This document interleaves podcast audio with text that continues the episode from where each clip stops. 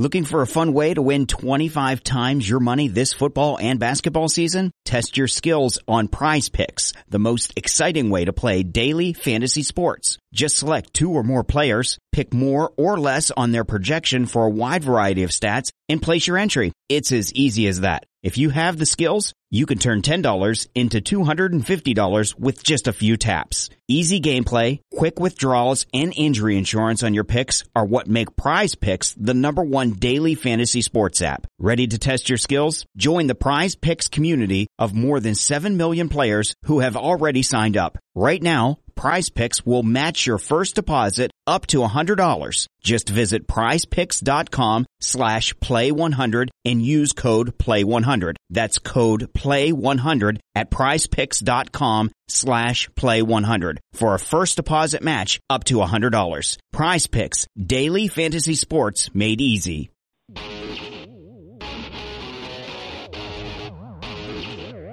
It is SNY.TV's The Juice on the Cuse podcast, covering Syracuse basketball, lacrosse, and football. Today on the Juice on the Cuse podcast on SNY.TV, we'll be talking to a Syracuse football player turned tech CEO and about a new alliance between three power conferences.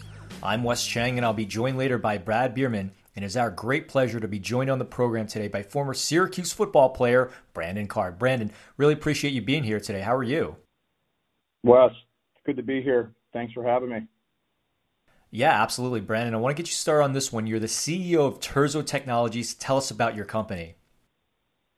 Thanks, Wes. So Terzo is a enterprise software platform for vendor relationship management.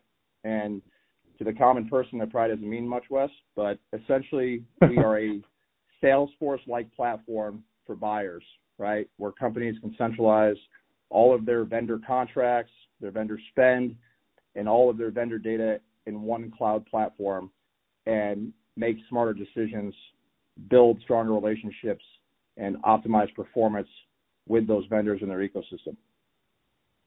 An enterprise software platform for vendor management. That's a very specific niche. How did you position yourself in this field? Well, you know what's interesting is it is a niche. It's a very big niche, um, but you know, when I left Syracuse Wes, I went right to Oracle, got myself into the enterprise software world in 2010, and had a great opportunity to learn at Oracle. And then I went on to IBM uh, 2013, and then ended up at Microsoft before I went on to start Terzo. And really, I discovered this opportunity and this problem working with my clients uh, throughout the last decade, right? And I really noticed the problem at first at IBM about how difficult it was to manage the relationship with IBM because of how how many solutions they offer and how broad uh, the portfolio of software and services was. And then when I went to Microsoft, I heard the problem loud and clear from my customers about the need for a vendor relationship management platform. And that's how I found myself in this niche and working with very, you know, big customers, Fortune 500s primarily. They brought this pain forward, and my co-founders and I had a great opportunity to build a solution in this field. It's a $4 trillion a year spend, just enterprise IT, and that's really where we're focused um, right now. You've been really successful so far at Terzo. You've raised over $3 million for the project. What's the process behind raising funds and building the company from the ground up? Absolutely. So to, to step back a little bit, we actually bootstrapped the company. The founders, my two co-founders and I, Al, who went to Syracuse, and Pradeep, who's our third co-founder, head of engineering. We put our own capital to get the product built and to hire engineers in house, and that was very stressful, of course. But we uh, we were able to build a minimum viable product, as they call an MVP. And in 2020, of course, with everything that happened last year with the pandemic, we had to um, rethink our strategy and decide if we were going to go out and raise venture capital and in order to do so, we needed to get some customer traction, right? And that was really the big challenge we had in 2020 was landing a big enterprise customer to prove that we could get traction in this market. And we were able to do so, even though we went through a lot of ups and downs, a roller coaster ride in 2020, like most people, especially for the team here at Terzo. But we were able to win an enterprise customer in the FinServ vertical. And after that, Wes, we focused on going to raise venture capital, and our goal was to raise $3 million. We had a couple of great partners come in and uh, lead the round. We also had a bunch of angel investors back us. So it was a very lengthy process. It was a very, um, I would say, difficult process from the point that this is a new category in a very hot market, but during an uncertain time from a macroeconomic perspective. So the fundraising process for most startups is brutal, but I think uh, this one was a little extra difficult because we were doing it during a pandemic and we couldn't even meet people face to face. So it was quite challenging, but I'm very happy that we were able to close the round back in May, and now our focus is putting that money to work and hiring great people. You just mentioned hiring great people, and we talked about this pre show. One thing you've done is to work with Syracuse Athletics alumni. That includes our great friend Jake Flaherty, former Syracuse linebacker who's been on this show. How important was it to you to work with Syracuse alum for this project? Oh, it was extremely important. In fact, you know, I, I tapped into the Syracuse alum before this project, right? So when I left Syracuse, I had great respect for the university. I had a great experience up there in both school and, and sports as well, and a lot of great friends. And when I went to Oracle, I was, you know, thinking about how I could recruit other Syracuse people. And then when I got to IBM, I had the opportunity to bring in um, a Syracuse alumni and my co-founder and dear friend Al Giacondi. And you know, I trust my relationships with these people because I've known these guys like Al and Jake, and I've grown up with them throughout uh, college and seen them grow in the workforce. And I love being able to bring on people that I've, you know, been close to personally and people that I have confidence in. So it was really important for me to work with people at, from Syracuse even before Terzo, right? And Al had a great career at IBM. He was phenomenal there and went on to Oracle after that. And, you know, we're back together here at Terzo. But when we were building Terzo, we wanted to leverage our network of Syracuse athletes because we love the background and the discipline and hard work and that uh, you know winning attitude like our friend Jake. So we really wanted to share our story with the Syracuse alum and figure out if this was something that you know people would want to jump on board with. And fortunately, we were able to land Jake, and then Andrew Robinson is a investor of ours who is a dear friend and a quarterback during 06 to 09 time frame there, and also Rich Scanlon is an investor and advisor, and he played at Syracuse in the early 2000s. Had a great run in the NFL. So we're very fortunate to have a strong Syracuse alumni uh, group here at Terzo, and we're going to continue to look for more great Syracuse graduates as well. So let's talk a little Syracuse football. You played on the Syracuse football team from 2006 to 2010. That's an interesting period to say the least. A lot of ups and downs. What was it like during that time? Yeah, right. There was a lot of ups and downs during that time period. And I can tell you that, um, you know, originally I was getting recruited to go to Syracuse when when Jake was already there. I actually got to spend time with Jake when I was in high school. Right, I actually met him when I was 17 years old. So we go way back. As I was recruited by Coach Pasqualoni, and you know, long story short, there was a lot of uh, a lot of changes there. Coach Robinson came in. We had a very tough couple seasons. Uh, a lot of changes happened, and of course Doug Marrone came in, I believe it was the 2008 or 2009 season, and turned the program around. And I can tell you that, uh, you know, being on the football team there during that time was tough because we weren't winning, right? And uh, it, it's all about winning. It's a business at that point, and it, it was hard, right? Because there's a lot of negativity. But when Coach Marrone came in, I think he spiced up the program a lot, brought in some great athletes, got the program back on track. They won some bowl games, and um, I think Syracuse got back on the right track. And I can tell you that even though we didn't win when I was at Syracuse, it was still a great time to be there. I learned a ton and I met a lot of great people that are lifelong friends. So when I look back during 06 to 2010, those were some of the highlights of my, you know, young life here. And um, I think that I learned a lot that I'm going to carry with me throughout my career from Syracuse and a lot of adversity and a lot of mental toughness that I use daily uh, when I'm running my business and I'm operating, you know, in real life. And Brandon, what get you out of here on this one? You talked about Marrone, Robinson, Pasqualoni. Those are three, four, and five coaches ago. I wanted to get your take on the current program under Dino Babers. Yeah, it's a great question. So I haven't followed the pro- program as closely as I normally would because I've been distracted out here in California. But you know, I, I can tell you from what I've heard that uh, Coach Babers is definitely changed things. I think I really like the idea of running lean and fast and having a high intensity um, kind of a style, right? And and being uh, very fast and lean on defense instead of having a, a big strong team. I think they're more of a fast-paced, high endurance, tire you out type of program, which is interesting. It's exciting, and uh, I think the program, you know, needs to really figure out where where they can succeed. And what I mean by that, Wes, is that that style is very exciting, it's very interesting, but Syracuse football has always been successful with the pound and ground game, uh, recruiting tough athletes from the Northeast, running the football, playing good defense. And, you know, in my humble opinion, I think that's what it takes for Syracuse to be competitive in the league that they're in, playing against top schools. I think you need to recruit in the Northeast. I think you need to have good relationships with those high schools and uh, get great athletes who are hardworking and play together as a team and a team that can come and win eight to nine games every year, right? I mean, that's really what the program um, should be striving for. And I would like to see Syracuse getting back to bowl games every year and being that tough program, playing tough defense, and not getting beat up physically by anybody, because that's what Syracuse was uh, remembered for, and that's what Syracuse, you know, was known for for many years, as being tough. And I would love to see that program get back to that toughness. Brandon, thank you so much for coming on the program again. Brandon Card, former Syracuse football player and current CEO of Terzo. Brandon, really appreciate the time. Enjoy the college football season. Wishing you continued success at Terzo, and we'll speak with you soon. Thank you so much for the support, Wes, and go Orange. Really awesome and interesting stuff from Brandon on Terzo, and I'm now joined over the phone by the Juice Online editor in chief and my very good friend, Brad Bierman. Brad, how are you today? I am doing well, Wes. Thank you. Brad, the big news on Tuesday was that the ACC, Pac 12, and Big Ten formally announced an alliance moving forward, noticeably leaving out the Big 12 as the SEC gets more powerful with Oklahoma and Texas joining the conference. What did you think about the announcement of this new alliance? I've got to be honest with you.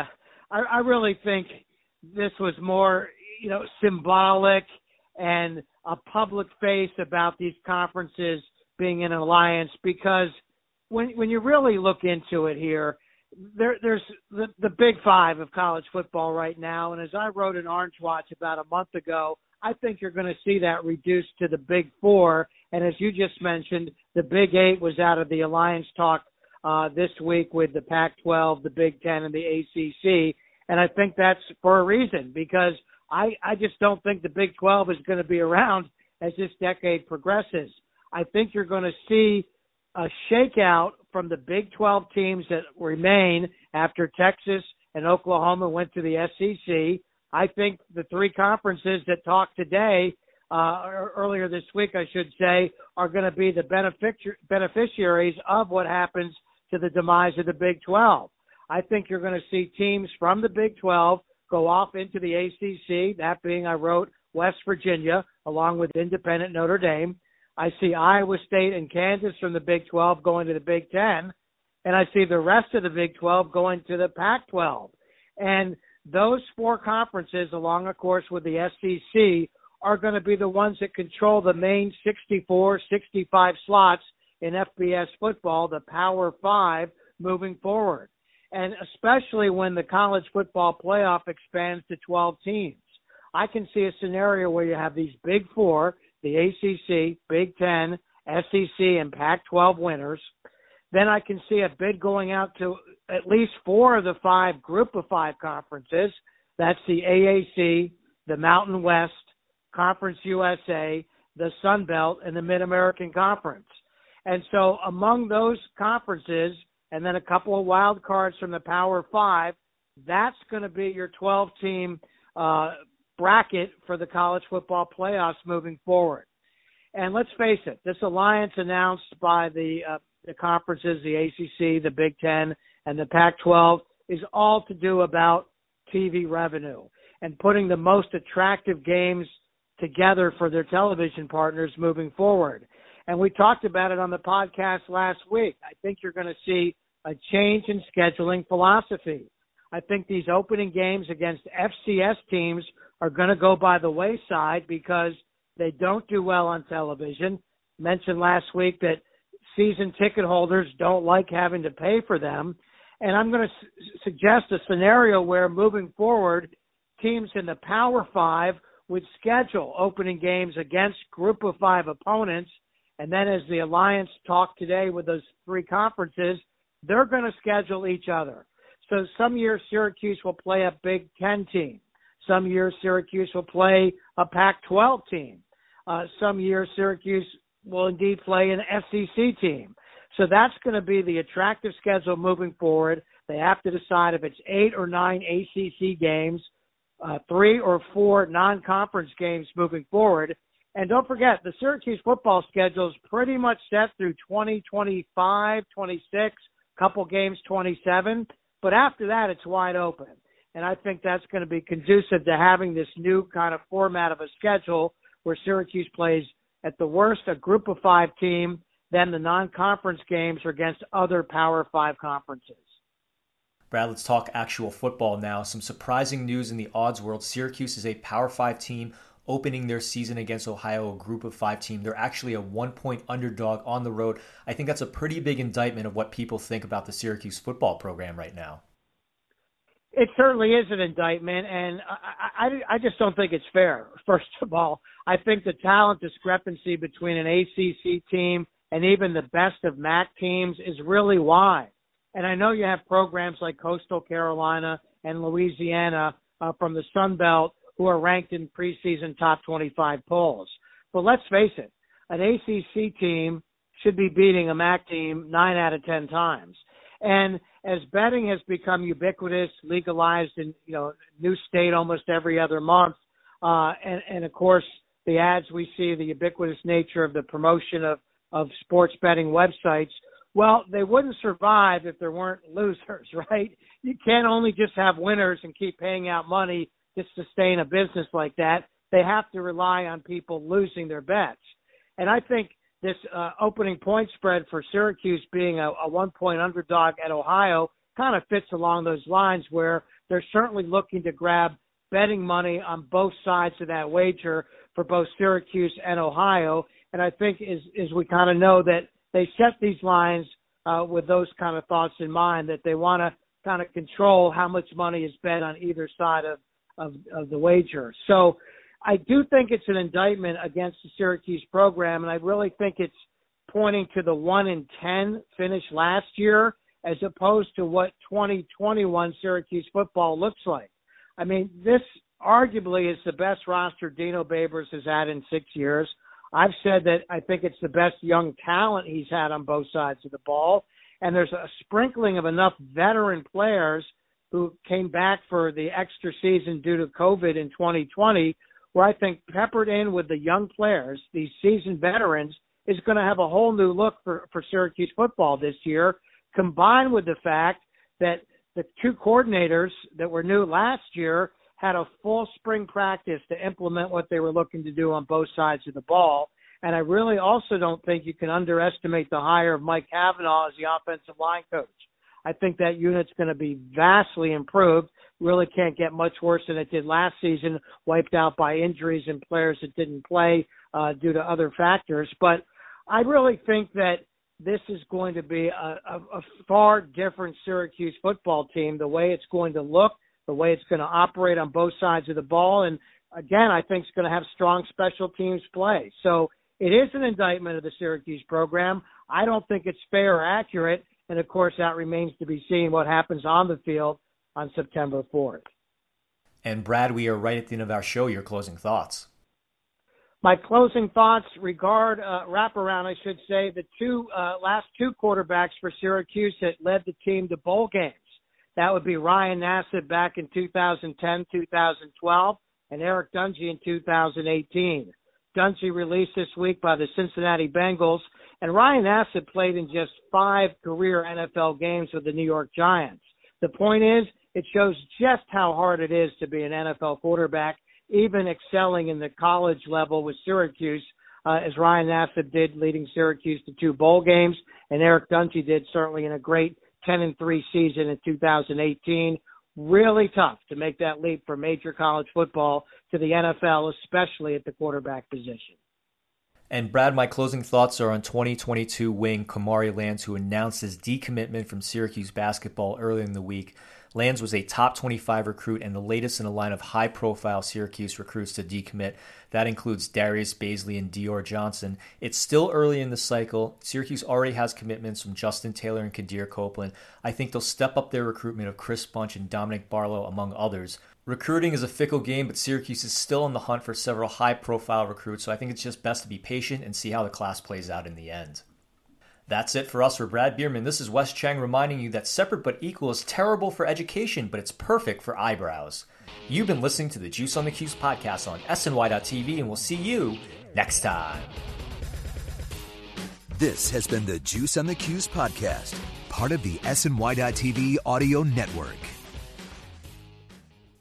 Introducing Carvana Value Tracker, where you can track your car's value over time and learn what's driving it. It might make you excited. Whoa, didn't know my car was valued this high. It might make you nervous. Uh oh, market's flooded. My car's value just dipped 2.3%. It might make you optimistic. Our low mileage is paying off. Our value's up. And it might make you realistic. Hmm, car prices haven't gone up in a couple weeks. Maybe it's time to sell. But it will definitely make you an expert on your car's value. Carvana Value Tracker. Visit Carvana.com to start tracking your car's value today.